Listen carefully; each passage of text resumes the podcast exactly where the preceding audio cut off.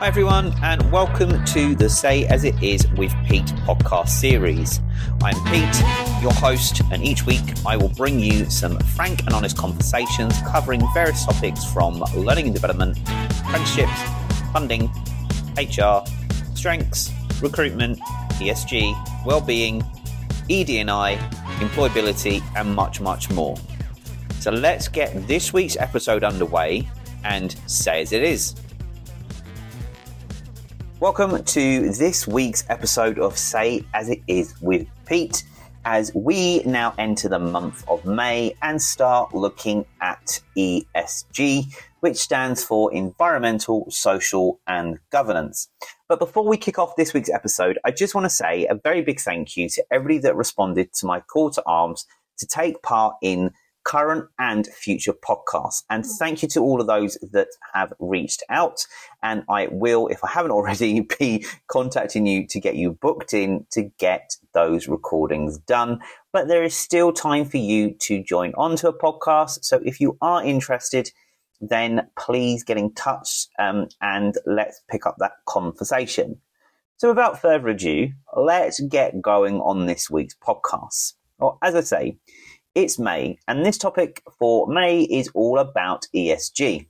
So, over this podcast and the next couple of podcasts, we're going to look at finding out what ESG actually is, give you a bit more information, but also give you some positive improvements, advantages, disadvantages, pros and cons to ESG, and also how it can impact both in the education sector, the hospitality sector, and the corporate sector, as well as how individuals we can apply ourselves to the ESG model and then also how we can utilize strengths within ESG.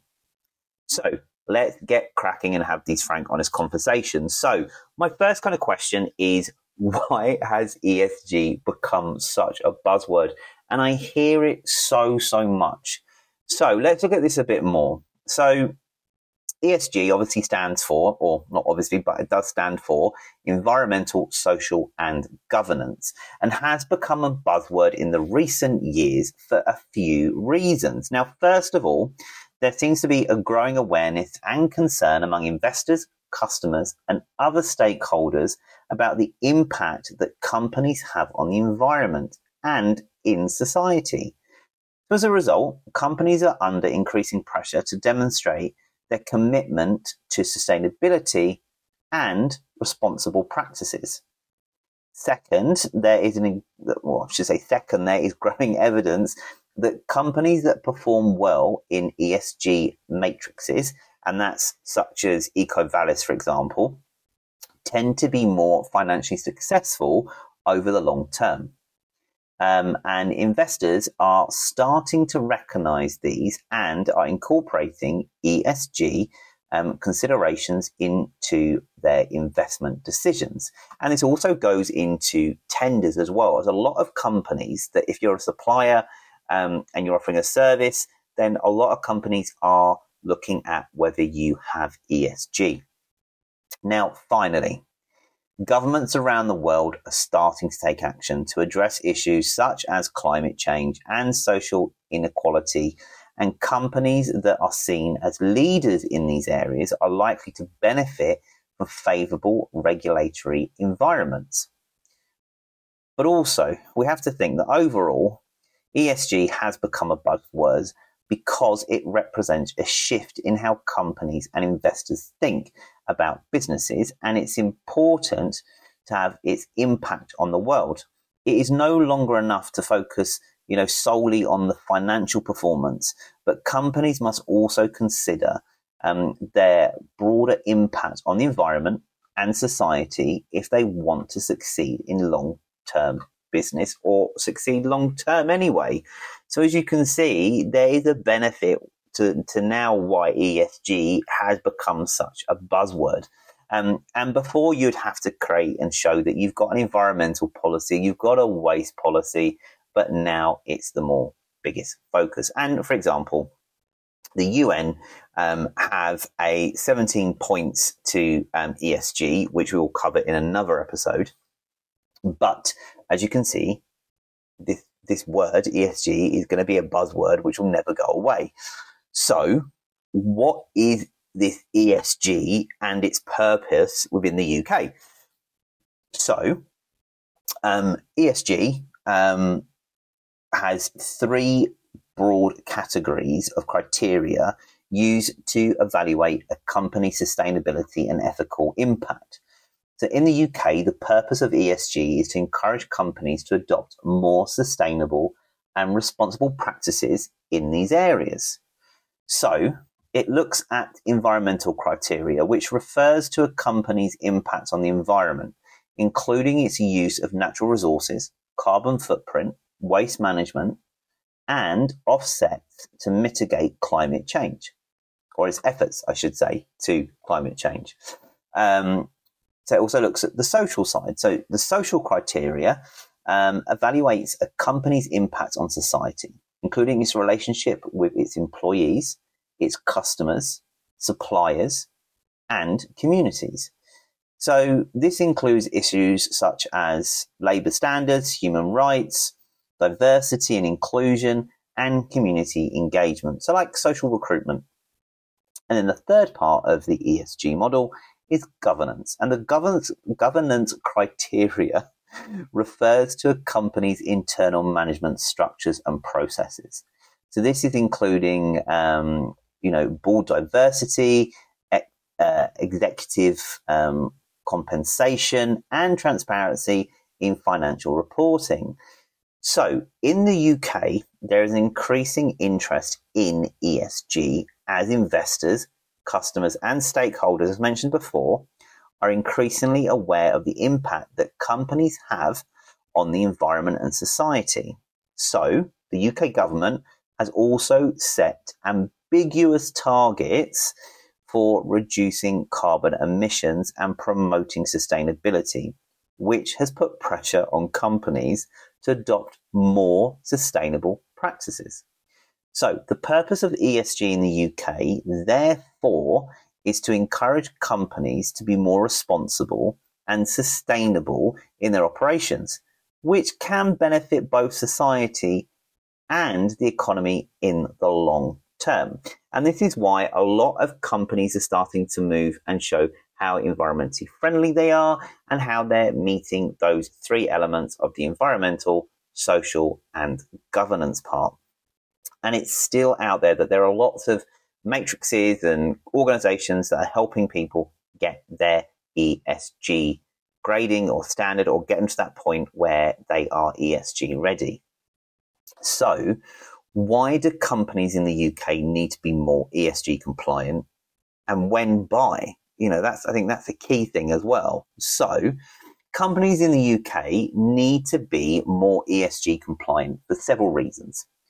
Firstly, there is increasing pressure from, as I say, investors and customers who are um, demanding that companies operate in a more sustainable and responsible manner. So, companies that are not seen to be taking ESG issues seriously risk losing customers and investors who are increasingly prioritizing sustainability and social responsibility. So, you know, a lot of people, especially if you're a, a provider giving a, a service, whether it be education, hospitality, or any other business, you have to demonstrate that you are working towards or have ESG because, as it says, there are other people that have a valid interest in this and want to see you doing it. So, secondly, there's an increasing regulatory environment in the UK that um, requires companies to take ESG issues seriously.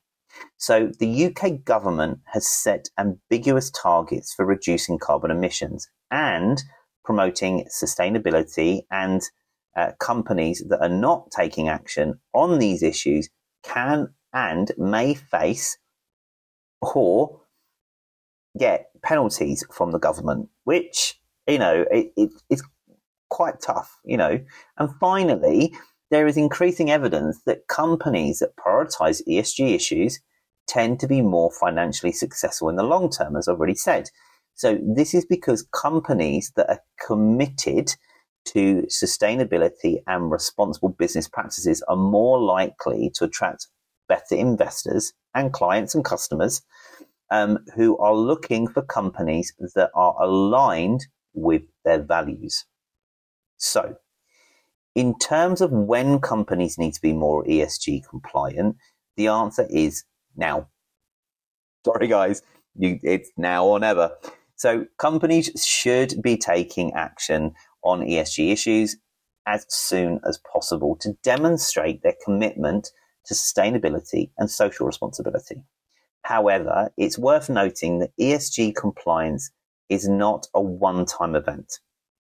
It is an ongoing process that requires continuous improvement and monitoring. So companies that are committed to ESG will need to continually evaluate and improve their practices to stay ahead of the curve. So again, this is not a tick box scenario, people once you start it and you're invested in it, that's it. It's got to keep going. So when we look at ESG, I know we've touched on it a little bit, but actually, you know, what topics are included in ESG? Because it's not, when we look at environmental, social, and governance, I think that is the problem at the moment because we're all looking at it, but we're not too sure.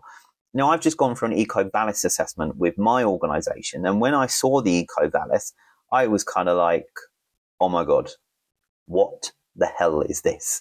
There are hundreds of questions which are asking you to demonstrate a whole plethora of things. And some things you think, hang on a minute, do we have this? Why is this even needed? But this is all part of the ESG framework and model. So you've got to think that ESG um, can include a wide range of topics covering environmental, social, and governance issues. Some of those key, uh, key topics within ESG are things like so when we look at environmental, this includes topics such as carbon emission, emissions, um, energy efficiency, waste management, water consumption, and biodiversity. When we're looking at the social side, this includes topics such as labour standards, human rights, employee engagement, to diversity and inclusion, health and safety, and community engagement. It also can look at your social recruitment side as well. And, you know, look, um, for those that know me, I attend the social recruitment advocacy group, um, and that's a great part of this. Um, but it's about that social side. And then number three, the governance. So this can include topics such as um, board diversity, um, executive compensation, shareholder rights, ethical behavior, and transparency in financial reporting. It also can contain things like career progression. It also looks at, you know, sustainable procurement, what training you've got in regards to um, bribery and corruption, what cyber um, security you've got. So there are other topics um, that may be included in that ESG, especially in the UK. As I said, it could also include your GDPR, so your data privacy. As I said, your cyber security, your supply chain management, and also looking at responsible sourcing of new or raw materials. So when you're looking at purchasing something, are there certain processes you go go through? What ethical audits are you doing? And it's also worth noting that the specific topics included in uh, ESG will vary depending on the industry and the company. So, companies operating in industries with a significant environmental impact, such as, say, mining or energy, may be expected to prioritize environmental issues, while companies within the service sector may be uh, expected to prioritize social and governance issues. So overall, ESG is um, broad and an evolving field, and it keeps changing. It will change all the time and be updated. So companies need to stay informed about the latest developments and best practices to ensure that they are addressing the most relevant issues. So as I say, you know, look, it, it covers quite a bit. So you're going to have to look at those. And even when we look at it a little bit more, so if I go into dig even further into environmental, you know, you're looking at climate change, reducing greenhouse gas emissions. You're looking at um, transitioning to renewable energy sources and managing your carbon footprint. It's also looking at resource efficiency, so minimizing your waste, increasing, uh, or sorry, increasing energy and water efficiency, and promoting a circular economy practices. It can also look at biodiversity. And for those that are not sure what biodiversity is, this is about protecting ecosystems and conserving natural resources and uh, mitigating negative impacts on biodiversity. But when we also delve a little bit more into the social side, we're looking at the human rights elements. So, um, you know, respecting human rights and avoiding labour and human rights violations. It's also looking at the diversity inclusion. So, promoting diversity inclusion within the workplace and avoiding discrimination. So, that's also within your recruitment processes, the training you offer, um, all those kind of things. And then the community engagement. So this is engaging with local communities, um, supporting social initiatives and addressing social challenges like recruiting from diverse backgrounds. And then the governance, if we look at that a little bit more, that's going into corporate governance and maintaining effective board structures, promoting transparency and ensuring ethical behavior, it's also looking at executive compensation. And what that means is about aligning executive pay with company performance and shareholder interests. And then kind of the risk management. So identifying and managing risks related to ESG issues and incorporating them into decision making processes. So as you can see, when you dive down more and more into those three areas of ESG, there's a lot more to it than you would normally think. So, is ESG worth it or not? Well, yes and no. And I, you know, I can't provide, you know, a definite yes or no, whether it's worth it or not. However, I will say this. There are several reasons why companies may find it beneficial to prioritize ESG or environmental social governance right now. And as I said, there's four part there's there's four reasons why, and I'm going to go over those. So number one, it's about your investors and customers' demand. So many, as I said, many investors and customers are increasingly prioritizing sustainability and social responsibility when making investments and purchasing decisions. So companies that prioritize that ESG or ESG issues may be more attractive than uh, to those stakeholders and therefore have a competitive advantage. So if you're showing that you're investing or working towards that part, then customers will be more loyal and work towards being with you and buy and purchase from you. Second, long term financial benefits. So companies that are prioritizing ESG may benefit uh, from reduced costs, um, which can look at increased revenues and um, empowered brand reputation over a long term, or not empowered, but improved brand reputation. Sorry. So it can help improve your brand reputation in the long term. And then regulatory compliance which is number three. So there is an increasing regulatory uh, environment um, in many countries, including the UK, that requires companies to take ESG issues seriously. So companies that fail to comply with those regulations may face fines and other penalties. So it's it's key that you invest in that part of it as well and look at the regulatory regulatory compliance. Um, and there's a lot of long words for me today, and I've written the script, so uh, do bear with me. But yes, it's best to comply because you're looking at things like human rights, and when you're looking at human rights and labour laws, you're also looking at you know young people or you know child labour laws and things like that. And these are all things to think about and consider. Um, and whether they apply to your organization or not, and whether you need to review them and have them in place just in case. And then the fourth point of this is your risk management. So addressing ESG issues can help companies identify and manage risks uh, related to sustainability and social responsibility.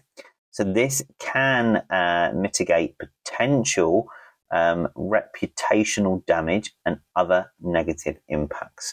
So overall, why there uh, may be upfront costs associated with prioritizing ESG, um, there are many potential benefits that companies may find valuable in the long term.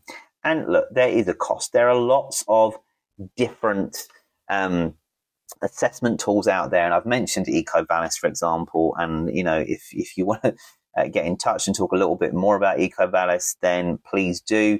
Um, and I'm more than happy to give you some advice and guidance and talk you through it. But again, that's a great assessment tool to see where you are now and what you need to do to improve and get yourself to a high level of showing that you're prioritizing ESG. Um, so, you know, it, it's key that as companies we continue to look at it. Um, and as I said, you know, the UN have the 17 key points, but also, uh, you know, it's going back to your investors, your suppliers, your stakeholders you know, the people that are buying from you, you know, or using your services, they want to see that investment. They want to see that you are becoming environmentally, social, and governance within that element. So there may be pledges. So if you're currently working towards a certain thing within the ESG framework, you may want to put a commitment or a pledge in to say that you're working towards it. So ESG is a big thing and it's not going away, guys. It's going to be here forever. So, hopefully, that's giving you a little bit more information about, you know, why ESG is such a buzzword, you know, why ESG has a purpose within the UK, you know, how do companies in the UK become compliant, but also um, what ESG actually covers and goes into and whether it's worth it or not.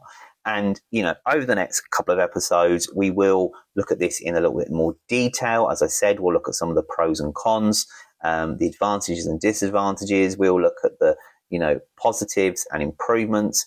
Um, I will, you know, we'll cover all sorts of aspects throughout this, including looking at the three separate elements the environmental, the social, and the governance side to give you a little bit more insight.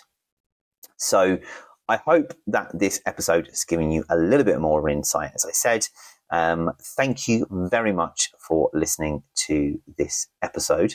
Um, and I do feel that the next couple of episodes are going to be quite interesting and engaging on this one. But if you want to take part or have anything to say on the environmental social governance side, then please reach out to me and let's get you booked in to uh, one of the episodes. But until then, have an amazing bank holiday. Thank you for listening.